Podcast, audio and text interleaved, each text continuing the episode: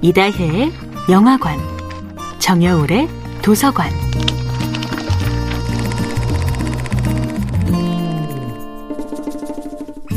안녕하세요. 여러분과 아름답고 풍요로운 책 이야기를 나누고 있는 작가 정여울입니다. 이번 주에 함께하는 작품은 김애란의 소설 좋은 이웃입니다. 주희는 경제적 문제로 점점 여유를 잃어가는 스스로의 심경 변화를 예민하게 느낍니다. 하지만 남편은 훨씬 둔감하지요. 지금까지 소중하게 간직해오던 책들을 짐이라고 폄하하고 고백이로 입주자가 싸구려 과자를 선물로 내밀었다고 비난하며 자가로 집을 매매한 젊은 집주인들에게 질투심을 표현하는 남편. 고백이로가 주희네에게 가하고 있는 정신적 압박은 일종의 우아한 폭력으로 미칩니다.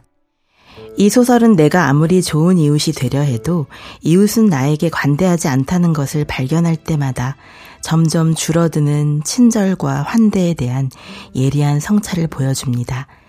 지금까지 좋은 이웃으로 살고 있었던 선량한 주희 부부의 마음을 편협하게 만드는 요인은 무엇일까요? 그것은 주희와 비슷한 나이에 이미 자가로 집을 소유하고 있는 사람들에 대한 컴플렉스였습니다. 주희는 윗집 구백일 호에 이사오는 젊은 부부도 어마어마하게 화려한 인테리어를 하며 자가로 집을 산 집주인임을 알게 된 것이지요.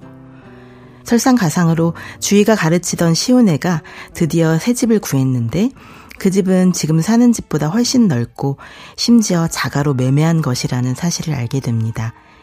주희가 나보다 형편이 어려운 집에서 자라나는 장애를 가진 아이 시우를 열심히 가르친다는 자부심이 여기서 무너집니다. 알고 보니 시우네는 보이는 것보다는 훨씬 형편이 좋았던 것입니다. 주희는 계속 시우를 지도해달라는 어머니의 요구에 선뜻 대답하지 못합니다. 그녀의 긍지가 무너졌기 때문이지요.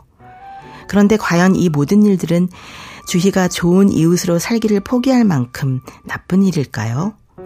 주희는 살던 집에서 갑자기 나가야 하기 때문에 부족한 돈으로 더 좁은 집으로 이사를 가야 하기 때문에 윗집의 화려한 인테리어에 주눅이 들었기 때문에 마음의 여유를 잃은 것입니다. 하지만 주희의 삶을 지켜주고 있던 가치들은 그런 것이 아니었습니다. 주희는 남편과 행복하게 살고 있고 아이들을 가르치는 훌륭한 독서 지도교사이며 전셋집도 마치 자기 집처럼 소중하게 여기는 사람이었습니다. 살아오면서 남을 해치거나 손해를 끼친 적이 거의 없어 보입니다. 주희 부부는 정말 누구에게나 좋은 이웃이었던 것입니다. 정여울의 도서관이었습니다.